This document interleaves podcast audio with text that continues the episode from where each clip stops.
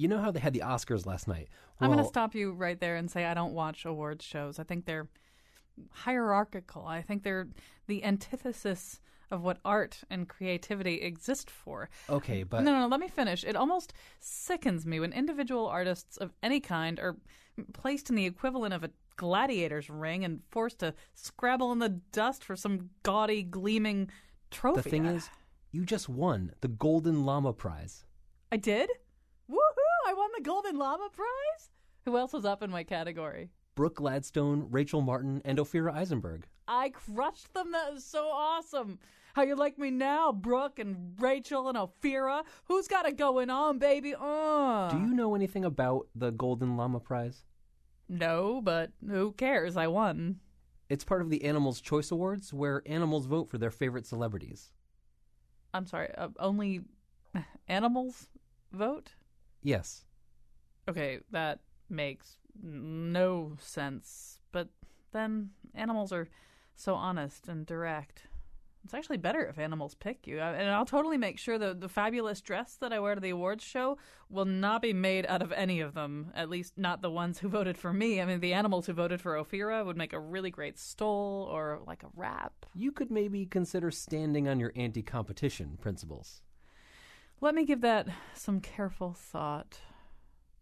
Okay, no, I'm accepting the award. Do you think 17 minutes is too long for an acceptance speech? Don't answer that. Today on The Scramble, Steve Almond questions award shows, Noah Gordon tries to speed up baseball, and Winter Caplanson discusses the fate of the Coventry Farmers Market.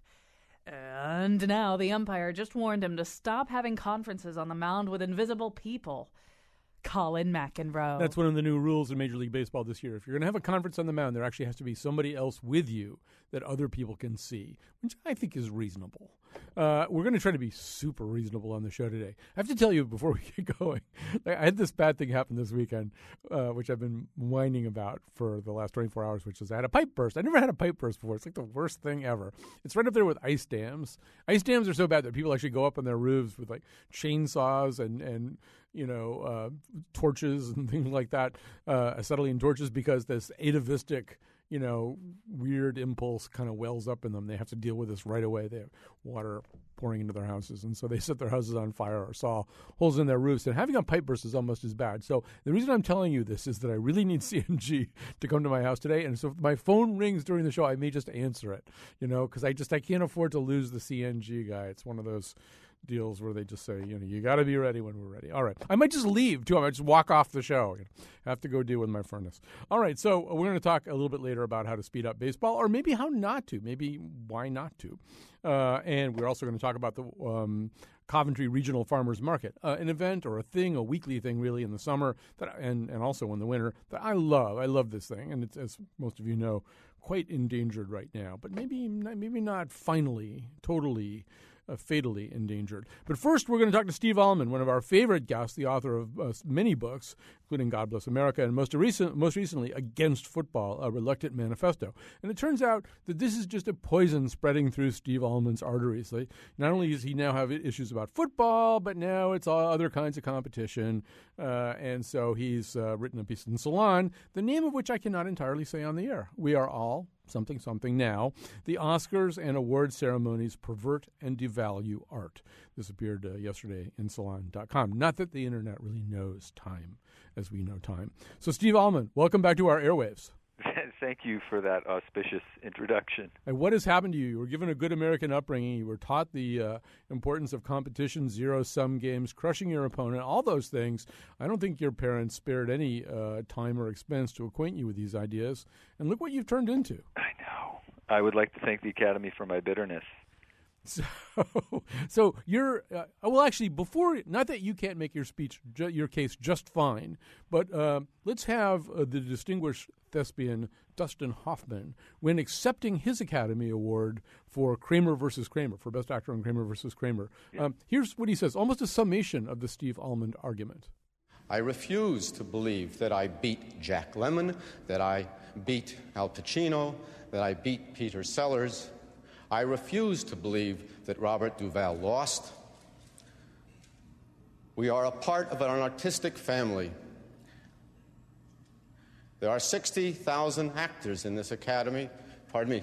in the Screen Actors Guild and probably 100,000 in equity. And most actors don't work, and a few of us are so lucky to have a chance to work with writing and to work with directing. Because when you're a broke actor, you can't write, you can't paint. You have to practice accents while you're driving a taxi cab. And to that artistic family that strives for excellence, none of you have ever lost. And I am proud to share this with you, and I thank you. So that, in large part, is the argument you're making too. That when you set up something like the Oscars, what you're saying is that out of a group of artists, any kind of artists, actors, directors, uh, music composers, that there's going to be one winner and four losers, and that doesn't make any sense in terms of what you understand about creativity. Yeah, and I really, um, I mean, I'm extrapolating. I think the the Oscars. I mean, it's entertainment, so that's sort of what America does now. That's our central export. It's our central business is entertainment, and so yes, the Oscars are cracking good entertainment, no argument there.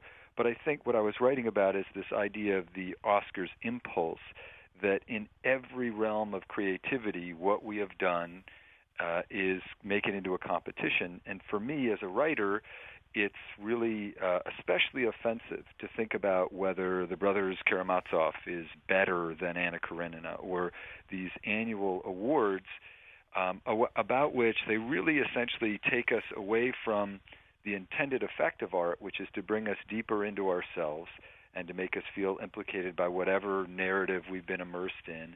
And they get us asking very dumb uh, questions about that are really just sort of ego need questions. Well, is this thing better than that thing? When in fact, the whole point of art is that it inhabits us in a radically subjective way. We collaborate with a piece of art. We bring our own emotional life, our neuroses, our anxieties, our desires eh, to into the movie theater when you know into a song, into a, a novel or a short story, into a play, and it's completely it isn't just against the spirit of art, it's against the purpose of art to then try to say this film or this song or this book is better than these other ones. It's completely idiotic.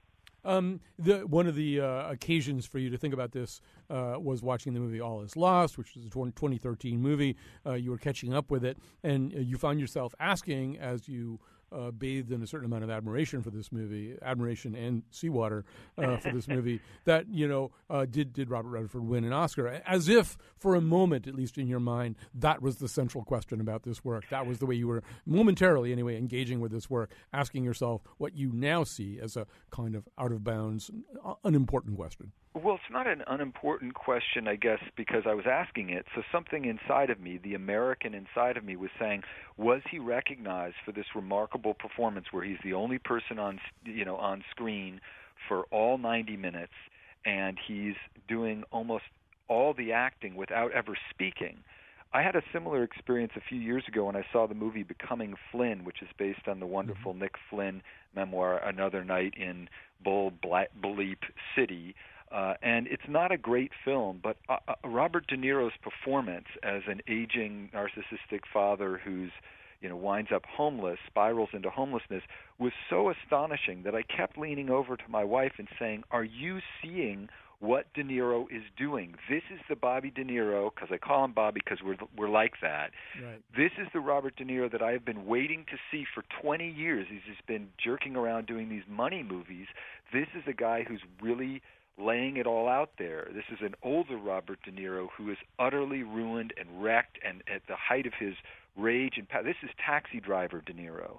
And I was so fired up about it. And this is going to sound silly, but I have the same reaction when I watch Willy Wonka, the original Willy Wonka with Gene Wilder. There's a part of me, my lizard brain, my American capitalist brain, that says that's an Oscar winning performance that guy has so fully inhabited that role that he deserves to be recognized. But of course, what's important is that each of those performance performances was deeply affecting to me, and somebody else could see the same films and go, "Eh, it was okay." You know, I liked Edward Norton and thus and such.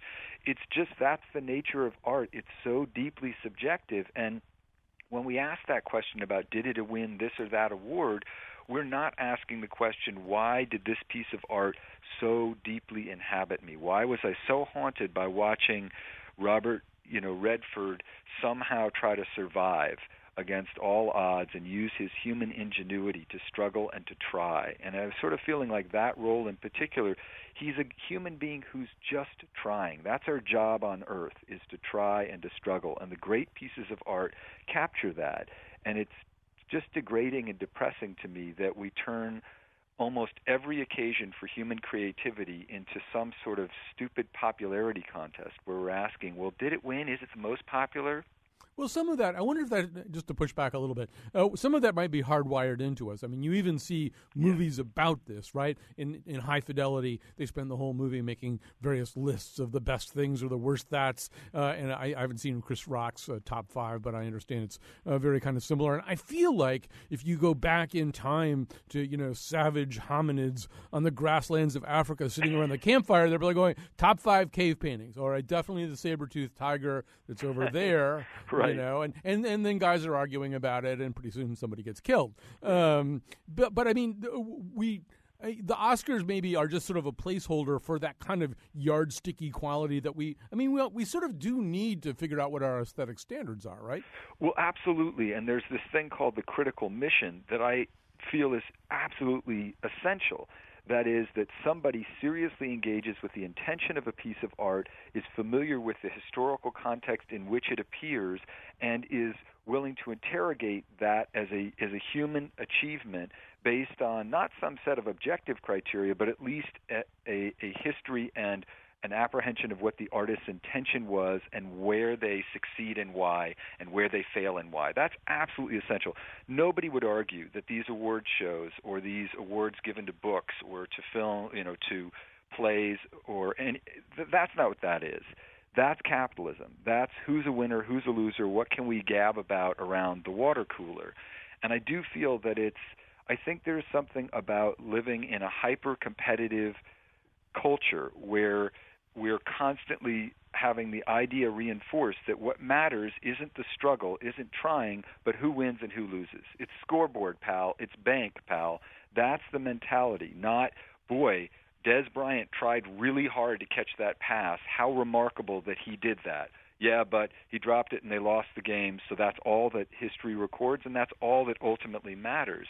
I think there's it's it's no coincidence that a growing share of our popular culture are dedicated to these absurd contests over who can bake the best cupcake or who can eat the most hot dogs or make the most profit from dr- junk in a storage unit. And political coverage is all about polls and fundraising, the question of who's winning, who's the most popular, and very little of that coverage, and you know this better than I, Colin, is about policy how might these people govern? What is the morality of their policies? I think that's been disastrous and that's utterly depressing. But in those realms, I sort of get it. Those are realms that have to do with power, with the need to sort of quench our narcissistic needs. But what about when we're talking about works of art? How in God's name does it make any sense at all to say that Beck is better than Beyonce or Beyonce is better than Beck when in fact every single listener has a set of ears and a heart that responds to each of those songs in a completely personal, subjective way but it, it, becomes a medium for talking about art too. So, and and we we and these are conversations worth having. I mean, in 1995, just for example, uh, uh, as we look back, Forrest Gump was uh, picked as Best Picture over Pulp Fiction and Quiz Show and Shawshank Redemption, and people look at that and go, "Well, how could that have ever happened?" And and then there's sort of at least a conversation that goes on. And you're right, uh, Steve Almond. Everybody brings their own set of eyes and their own heart to this, and I'm sure there are lots lots of people who would think, "Well, because Forrest Gump is is better than those movies. But there's we also have a, our own hard wiring about this. So maybe that conversation is worth having and saying, well, no, I don't even think Forrest Gump really challenged us the way you know the way Pulp Fiction did, or didn't you know fracture the medium, or uh, you know, and, and these are conversations that people might not have, but for the verbal fulcrum of, of an award show. I guess, except that I don't honestly believe that those conversations are about the personal effects of those pieces of art. If I said to you, Colin, let's decide what the greatest painting of all time is. I think it's Starry Starry Night by Van Gogh. Oh, you think it's the 3rd of May 1808 by Goya? Okay, or you think it's the Mona Lisa? Are we going to deeply delve into what each of those artists is doing and the particular aesthetic effects of their brushstrokes and their coloring and their composition? Or are we just going to have a kind of surface level argument about, well, I like it better because it's prettier and you're dumb because Goya is depressing. And I mean that's the level of the conversation that we wind up having about films and books. It's ultimately reducing a very deep complicated personal relationship with a piece of art to something that is much more a kind of this is what I like and therefore I want it to be recognized by some aggregate aggregate of opinion. I, I mean I, I'm not I'm not saying that people don't sometimes have interesting conversations around award shows, but go ahead and look on the internet. You do not see a deep because any deep responsible discussion about a film or a piece of music or a book would ultimately become much deeper than and would render completely idiotic the question of whether one thing is better than another because it would get to the point of well how did it personally resonate with me? Why was i so moved by robert redford's performances? What moments what images did that filmmaker create to really get deep inside my fears and anxieties about my own mortality my capacity to struggle in life? That's a personal discussion and i don't think that happens when we're talking about award shows. I think award shows is what capitalism does to our souls. It sort of flattens us out and gets us talking about what's more popular or what we like better in a woefully superficial way that takes us away from ourselves.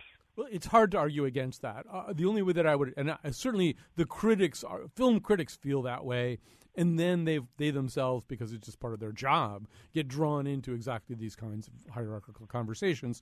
But then they have to explain why. And I guess the only defense I could really muster about uh, against you would be, and only for the purposes of, of whetting the clean, the keen blade of your own intellect against my blunt stone, um, would be to say, I, you know, people would probably have stupid conversations no matter what. If there were no award ceremony uh, shows, people sitting in bars having had too much to drink would get into you know really stupid conversations about whether Pulp Fiction is better than Guardians of the Galaxy or whether you know, uh, maybe they'd have the conversation about the paintings too. I'd actually kind of enjoy listening in on that conversation. But, um, but, but that you know that these award shows do provide occasions also for smarter conversations. I mean, this year I happened to think that the Grand Budapest Hotel really was the best movie that I saw, at least for me, for my own you know set of uh, aesthetic standards and so i got in a lot of conversations with people where i had to explain why i thought that was true you know what i saw in that movie and and i i don't know i i thought that was more interesting to talk about than a lot of other things i could have been talking about yeah and i would agree that probably you're the sort of um, uh, not provocateur, but you, you have this sort of mind and passion where I would love to sit and you know I saw that film. It's one of the few films I saw with all these little kids running around. I barely get to see any of the movies anymore, and I thought, oh well, it's kind of pretty, but it's sort of dopey. I would love to hear you tell me why it is an important piece of art, what it's saying, etc. I would love to have that conversation, but ultimately, if that conversation were really compelling at all, it would very quickly stop being about whether it should win some award, and would be why why Grand Budapest Hotel resonated so deeply within Colin, Mara- Colin McEnroe's twisted psyche. yeah, but I, I, guess I mean you look, you're you're absolutely right. And when when Hoffman said those words, that might have been the greatest uh, Oscar acceptance speech. It had a lot of other things in it. It might have been the greatest Oscar acceptance speech that any, anybody ever gave. And when he said that thing, you know, about it's ridiculous to say that Robert Duvall lost to me. You know, I refuse to accept that. I, I was the first time I'd, uh, I'd, ever heard anybody express that, and, and it was absolutely true. And one thing that I do notice when I watch the Oscars is I'm especially appreciative of the more collegial acceptance speeches, the, the people who get their award and say, oh, by the way, Julia, Amy, Meryl, you guys were all great. I saw your movies. I, right. I, you know, and, and some people do it and some people don't. I noticed this year, for some reason, the animators, the animated, they, they were the ones who took the most notice of, of each other. Maybe it's easier to honor other people when they're not human, you know, they're when they're actually, you know, drawn or something. But um, you know, I do I appreciate that sense of collegiality anyway, uh, and so I, I, do I think you're onto something. Although I think I'll continue to be an awards junkie, just as I will continue to watch NFL football, even though you've made the absolutely clear cut case that it's morally indefensible. Well, you know, so you're going to hell and enjoy the company. That's what I have to say. They probably have a great Oscars party down there, pal. That's that's the title of your next book. You're going to hell, enjoy the company. You've just you've you've you've already written the title of the next Steve Almond book.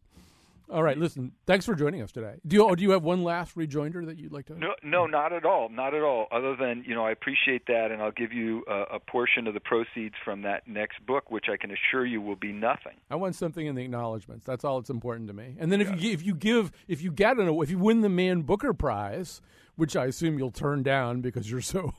That's right. and the Pulitzer and the National Book Award, but let's assume that you got really weak and accepted one of them.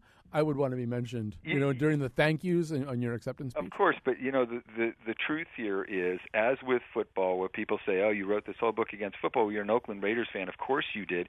Of course I wrote against awards. I will never win one." Mm-hmm. Don't say that. Well, I mean, say it, say it. But when it happens, we'll we'll we'll we'll take the full measure of you at that point, Steve Almond. All right. When the Man Booker people call up, let's see how let's see how tough you are. All right. Thanks for joining us today. As usual, it was a real treat and a pleasure. Absolutely. Thanks. And I am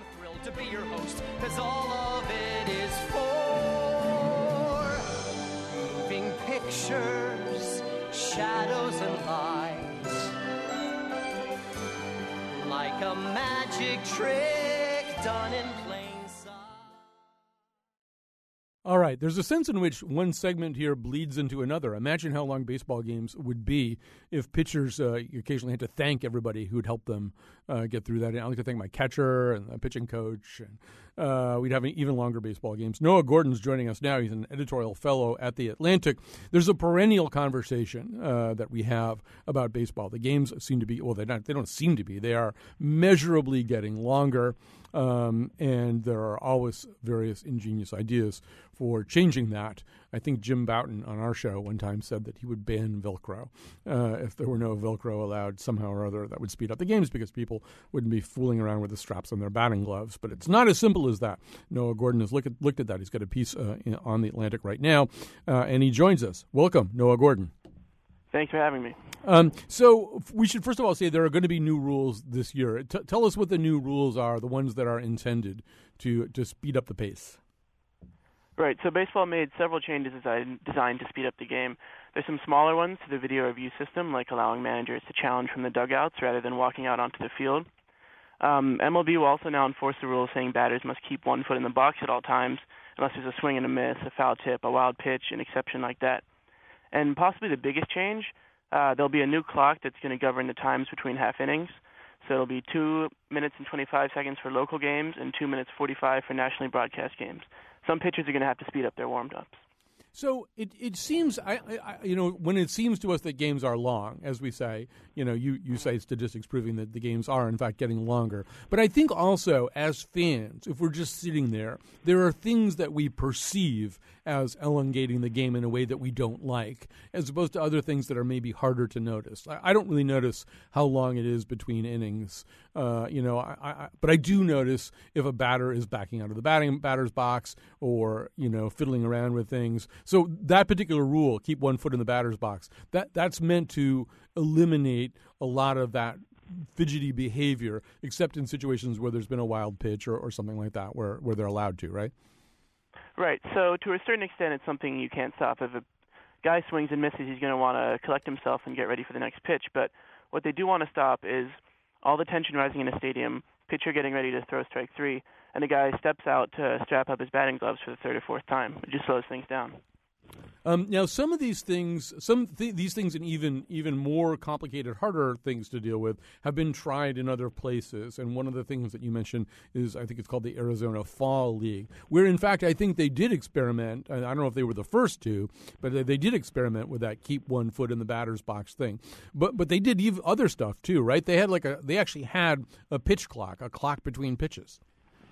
Right. It's interesting which rules MLB chose not to enforce as well. Um, as you said, the Arizona Fall League uses a pitch clock of 20 seconds. So there are 20 seconds between each pitch, and then the pitcher has to be set and ready to throw. College baseball uses a similar thing. and uh, games with a pitch clock were on average 10 to 15 minutes shorter. So that seemed to make a measurable difference in the length of the games. Um, for, and MLB decided not to go this route, which is interesting. Let me first of all ask you, just as a fan, so take off your journalist uh, hat for a second, and just speaking as a fan, do you want games to get faster, and are you prepared to, to have significant changes uh, in order to make that happen? I mean, for example, another thing I think they do in, in the Arizona Fall League is that intentional walks do not require the requisite four lobbed pitches. Just everybody agrees this is an intentional walk. Trot right down there and take your base. That would be offensive to some purists uh, of the game. As a fan, what's your feeling? Do you, do you really feel like you you need to have the game speed up? Look, baseball is an old game. I think it makes sense for it to change slowly. I wouldn't be opposed to having automatic intentional walks, um, and I think these current rules no one's going to complain about fewer commercials between half innings. Mm. But to have a pitch clock might seem a little bit intrusive and maybe too much change for a traditional game that's very based on strategy and long discussion.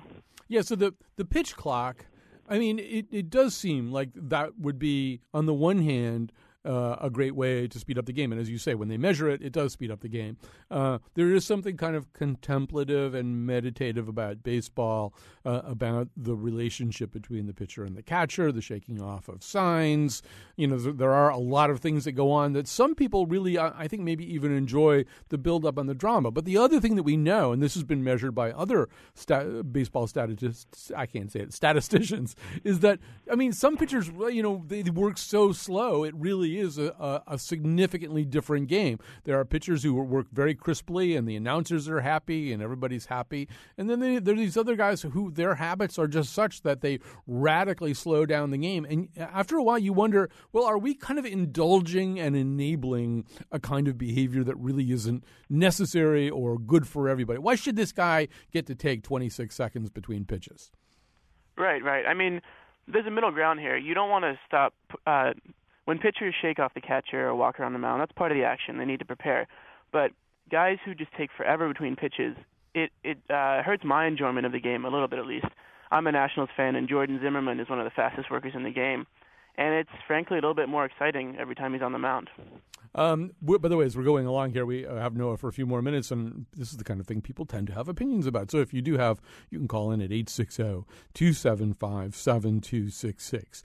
860 275 7266. You may also tweet at us at WNPR Colin. Our tweetmaster, Greg Hill, is on the job right now at WNPR Colin. So, um, you know, Noah Gordon, so the, the, Major League Baseball has, as you say, put in this rule uh, setting a fixed time on how much time can elapse in between uh, innings, and it's a little bit longer if it's a nationally broadcast game, so they can squeeze the lemon a little bit more for commercials, and, and then a little bit different for a local game. But anything that squeeze that uh, you know deprives the television side of the baseball industry of chances to squeeze the lemon is kind of out of character. I assume that they would do something this radical, this significant, because they're facing uh, another danger on the other side. As you point out in the article, baseball isn't really any less popular than it used to be, but its fan base is significantly a bit older than it used to be. Right. So uh, baseball isn't dying by any means. National TV ratings are behind the NFL, but local TV ratings are strong. Attendance numbers have been good. And polls still say that baseball is America's second favorite sport behind the NFL. But at the same time, baseball's audience is getting older. So the median age of World Series viewers was 54 last year. Five years ago was 50. And kids are declining share of the audience. Uh, kids make up a larger segment of the audience for basketball, hockey, and even English soccer than they do for baseball. Um, so, uh, and kind of when you think about youth, I mean, it, I don't know if anybody's ever demonstrated this or measured this. Uh, I mean, one way we could look at it is well, so within that spectrum, within uh, that generational spectrum of people, uh, you know, in, in, some of these younger age groups, there probably are people who do enjoy you know, a leisurely pace or don't object to it or something. But so, what's the assumption? Is the assumption that young people are just fundamentally less patient with this stuff, that they they're they're living at some kind of digital clip uh, that's dictated by by video games and and online interactions, and, and therefore, I mean, does anybody really know that young people won't be as happy about longer games? Well, so there isn't data on this, but um, you do hear a lot of worries about how kids today don't have the same attention spans as they used to. I'm not sure how much of that is true, but baseball is a slower game, and it might be better suited for long discussion and analyzing stats than sharing highlights on Vine and Instagram or tweeting a spectacular play. There's no slam dunks, obviously, and maybe baseball feels that speeding things up can help pull some kids back to the game. We'll have to see. Um, what's going to happen as these rules are phased in this year? Because these things are new. Um, do you get any mulligans in this? I mean, if you if it takes you too long to if your ground crews uh, ground crew is out there on the field too long between innings, I mean, do you, uh, uh, is there any latitude being granted? Um, I'm sure there'll be some exceptions like that. There is a phase-in period, so mm. for spring training and the first month of the season, the rules will be enforced, but there'll be no fines. Fines are how they're enforcing this, as opposed to calling automatic balls and strikes like they did in the Arizona Fall League. So there'll be some time for players to get used to it. Uh, as I say, we're, we're going to be ending this segment pretty pretty soon, but our number is 860-275-7266. 860-275-7266. I mean, it's worth noting that um, Major League Baseball, although they obviously are somewhat concerned about this, they're not so concerned that they didn't institute some changes that made for longer delays. And and I mean, you you've alluded to the fact that now the uh, if there's going to be a challenge, uh, a call for a video review, the major league manager will do it from the dugout. But but to have any kind of video review to have is a, a, you know no matter how you do it, obviously it takes longer if the manager is going to walk out and maybe he's going to walk slower because he knows his own video crew is looking to see whether the challenge is worth making. But um, to have any you know challengeable reviewable play is going to make the game longer, right? Yeah, yeah. So they may have cut some time by having managers stay in the dugout, but they actually added an extra challenge. Used to be uh, only able to challenge one play, and now if you're correct, you can keep challenging two plays or even three plays. So uh, some games might actually be longer, and that's just part of the new system. Um, I just want to say uh, that there's always one place where there's something worse going on, and I mean in Japan, in uh, Japanese baseball, they've struggled with with the same issues. Basically, it's it's not really all that different. Although I think pitchers get in. I've been to Japanese baseball games. My recollection is pitchers get in from the dugout if they're relief pitchers much faster. That changeover I think happens much faster. The amount of warm up time they're given is less. But in Japanese baseball, almost any injury warrants a visit to the dugout and maybe to the clubhouse. So rather than you know standing out there having ethyl chloride sprayed on your wrist, I mean every injured player just about leaves the field. so that'll that'll keep the game running longer. Um, Noah yeah, Gordon. Maybe let's keep that out of the culture, but yeah, yeah, no, we don't want to do that. Uh, so Noah Gordon, great to talk to you. Interesting article, and we'll see how the games go this year. Great. Thanks so much for having me. All right. That's Noah Gordon. Uh, we're going to take a little break. We're going to come back. We're going to tell you the story. You may have heard the story unfolding right now of one of the most popular attractions of eastern Connecticut, or maybe all of Connecticut, the Coventry Regional Farmers Market, which may not have a future. Think it's time for me to change It's my saving grace.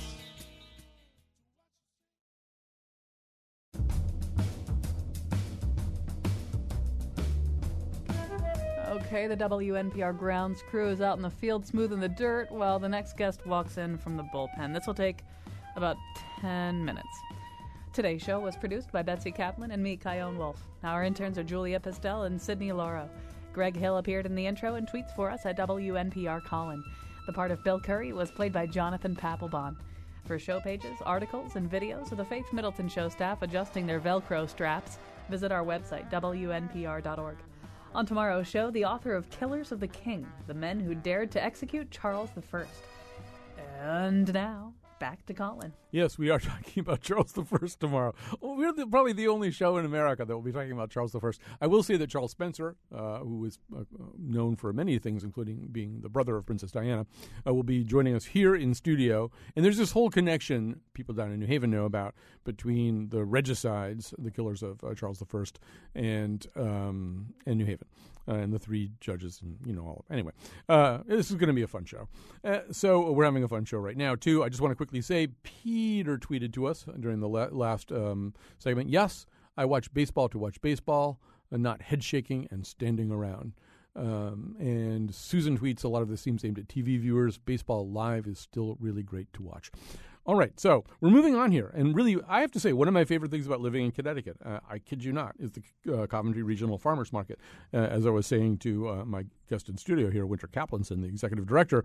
I almost like the winter one, which is held uh, at a high school in Coventry, uh, better than I like the summer one because just um, during the winter there are very few places where you can go and get these vegetables that are grown under cover or under special protection by farmers. But you can get fresh, green, wonderful local organic vegetables there, and all kinds of other stuff as well. So, but everybody loves the summer one, and just huge, huge crowds uh, come out to the Nathan Hale Memorial uh, during the summer, and so all those people were very, very upset to read on social media or elsewhere that, uh, in fact, the future of that market is in question. In fact, the way it was initially announced, uh, was a say goodbye to the market, right, Winter? Yeah, the organizing group that started the market 11 years ago is still intact. All the founders are still intact. We've had new board members join us and new board members depart, but we still have that same original group. Um, the good news was they had a lot of time to dedicate to make a fabulous market because they were all early retirees, mm. but um, or young retirees. But you know, here we are 12 years later, and the majority of our group now is in their 70s. And this winter has just taken a, a really hard toll on them physically they're not in good shape and we waited for uh, most everybody to get out of the hospital so we could meet about the future of the market and we uh, we did meet a couple of weeks ago and the unanimous decision was that the the best thing for us to do as an organization was to pull up all the stakes to try to make this year this one last season for us uh, everything that people have come to love about the Coventry Regional Farmers Market for summer 2015, but it would be our last as an organizing group.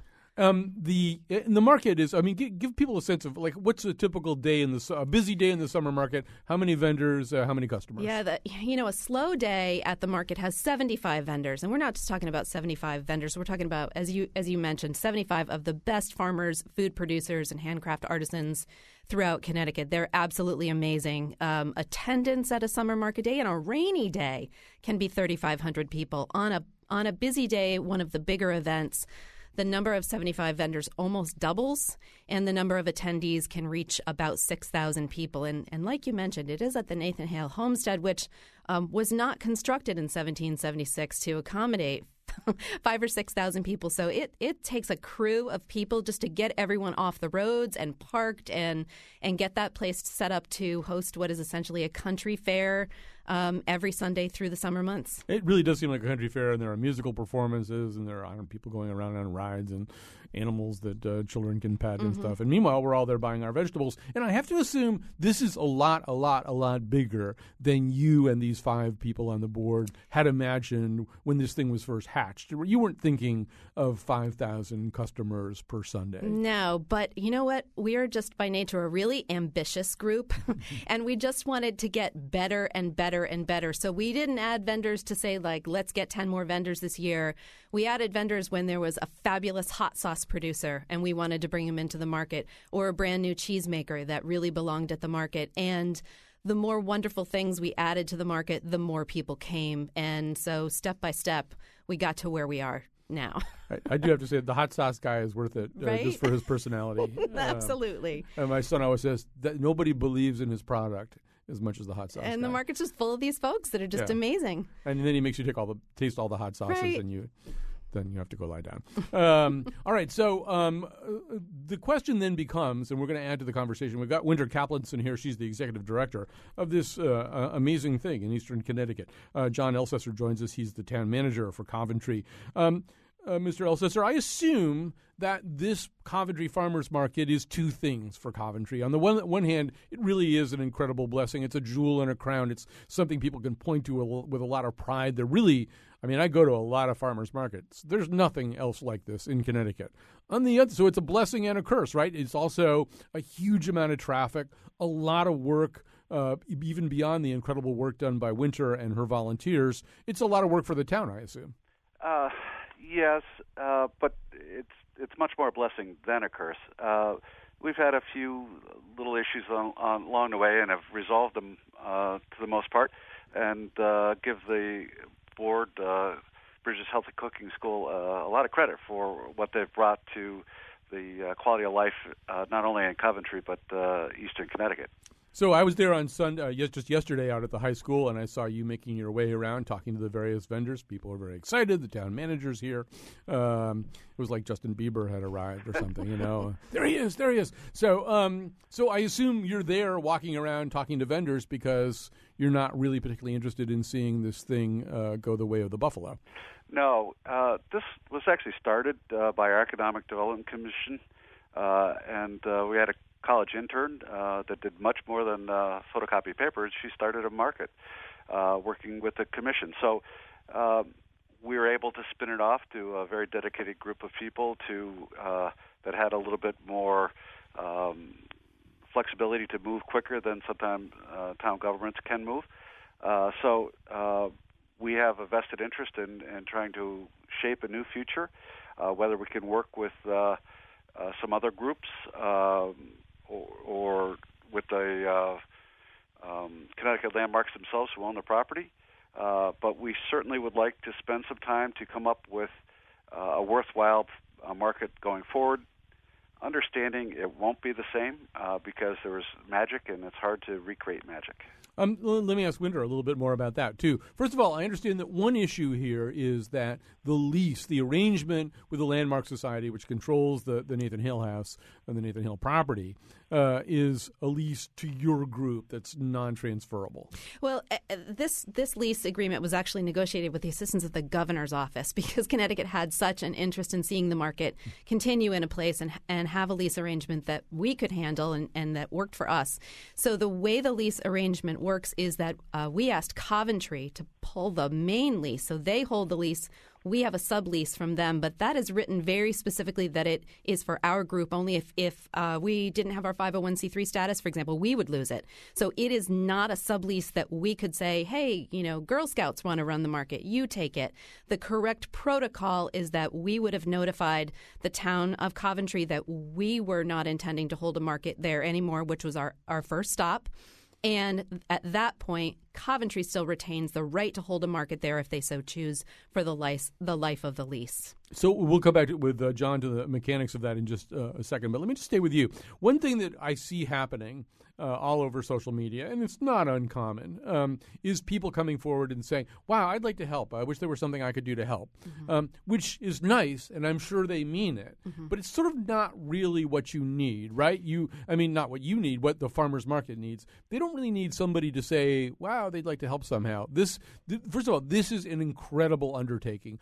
However hard I think it is, however many moving parts I think it is you can probably add a zero to that, right? To kind of get at what what's yeah. Involved. I mean, it, it, if you peel apart the the luster of the farmers market, it's a it's a full out event for five or six thousand people, fully developed activities, and all of the concerns about public safety or regulations that go with that. So you're talking about the job of an event planner, and and to this point, every single person involved with the farmers market has been a volunteer. So it's it's a very significant undertaking, and one you know not to be taken lightly. One of the things that we've said thus far to, to people saying sort of like something should be done, people should step up. Mm. Um, what I've said is do not wait until 2016 to volunteer. Volunteer in 2015. Number one because we need you, but number two because you'd become part of the institutional memory of how we're doing what we're doing and can carry that forward to whatever the new organizational structure is. So, John Elsesser, as town manager of Coventry, are you sort of shopping around now to see if there is some kind of nucleus that, that could, could take this thing over?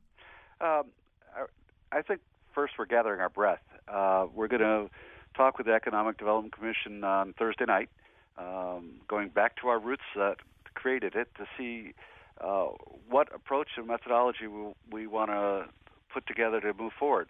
So I wouldn't say we're shopping around right now. We're certainly open to ideas and suggestions, but uh, I, we have uh, a sense of the order of magnitude of, of the effort, uh, and we want to make sure that we don't uh, do something that uh, doesn't work either. So. Um, we're open to ideas and suggestions. We absolutely concur with uh, Winter's invitation for people to help this year because no matter who goes forward, there's there's going to need a need for volunteers and uh, people who know what they're doing will help assure success. So not only for this year but going forward. So if people are willing to step up and learn the ropes, it'd be great. Winter, um, uh, I think also the another thing that happens, uh, and I'm as guilty as anybody, is when you get, hear the news about that, you think about yourself. And so for me, you know, this I, I love this uh, market, and uh, as you could probably have seen, for me and my son, and sometimes my son's girlfriend, this is sort of part of a Sunday ritual for us. We go to the Winter Farmers Market. We all have our wheatgrass shot, you know, and we maybe get a little sandwich from the truck if that food truck is out there, uh, and we buy all of our stuff. And we, we know most of the people there mm-hmm. now, and talk to all of them, and enjoy talking to, to Wayne or or to you know to the fish people from Stonington, and and it's just this great thing, and I really enjoy it a lot, and it's it is part of my life and part of my my family life.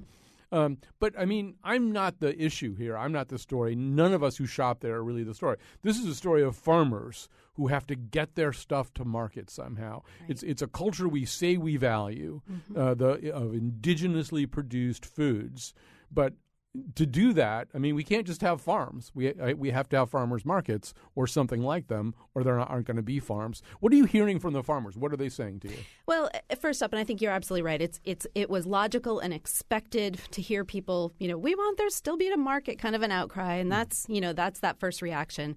Um, the vendors overwhelmingly, unanimously, as a matter of fact, have been um, appreciative and thankful. Number one, mm-hmm. for the efforts of the group and what it's meant to their farms and businesses for 11 years so far, but for the fact that there's one more full season ahead. There are, um, last I checked, over 120 farmers markets in the state. So this does give number one. Uh, several people posted, you know, Coventry is not the only market. You mm. can go to other markets. As a matter of fact, you can work to make your local market better. Um, but this is will be a time of transition for for farms and food businesses to figure out what their business plan looks like um, with not the same Coventry market or not you know, hopefully not, but not any market or, or a different market that they might want to attend. So I think um, the year's lead time is a really significant part of this process for people whose livelihood is impacted or even depends on this farmer's market. John Elsesser, I would assume that one of the reasons that you would put as much work into this as you as you do is not only because of a lot of Coventry residents like this, but Coventry's kind of become famous for this, right? I mean, I don't, I don't. Winter probably knows the person who's come to the Coventry Farmers Market from Osaka, Japan, or something like that. But I mean, you know, I, I, my sense is anyway, not that Coventry wasn't already on the map for lots of other things, but I, I assume your town has acquired kind of a, a reputation for this it, it really does go to the heart of what we view ourselves. We view ourselves as kind of a semi-rural town. Uh, we we've long standed standing uh, had the goal of keeping the cows in Coventry.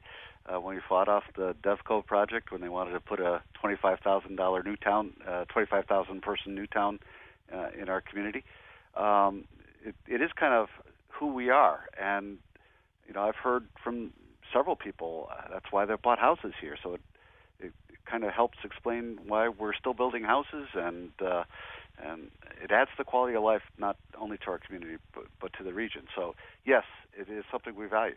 All right. Well, um, we hope that this goes well. So, winter, there is uh, one more winter uh, farmers market, right? This yeah, we have uh, we have our last market day Sunday, Coventry High School from eleven to two this coming Sunday, and then the summer market opens on May thirty first this year at the Hale Homestead, and we'll have um, a full summer season ahead of us. All right. And for those people, by the way, who go into withdrawal between those two things, which would sort of include me, uh, you can go down to New Haven, down to Wooster Square on Saturday mornings. There are, there are some other options, too, around the state. A lot of your. Uh, uh, producers uh, do, do, Stonington. Stonington, that's a beautiful market, and yeah. that and that's a year-round market too. So they're indoors until the weekend. They go outdoors. Right, and New Haven now is indoors uh, during the winter too, and then goes outdoors during the summer. So, but because it really becomes, I mean, after you do that, after you sort of start thinking about your vegetables and stuff like that that way, it's kind of hard to go back to it's also a fun way in the off season. This is what we do as organizers to take our field trips around finding winter markets, even in other states. So um, Pawtucket, Rhode Island, has a beautiful winter market in the Hope Artist Village. Check that one out too. All right, my son and I are just twisted enough to make that trip. Mm-hmm. All right, we'd like to thank everybody who helped out with the show today. It was great to have Winter here in studio with us, and thanks to Noah Gordon and Steve Almond and John Elsesser.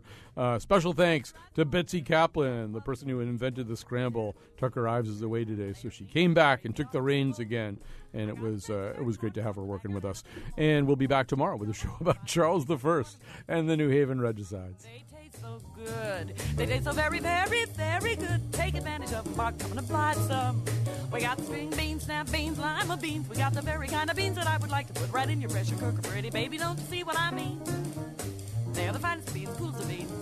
They are the best beans that you could find in this or any other marketplace. Welcome to the first day of the WNPR Farmers Market.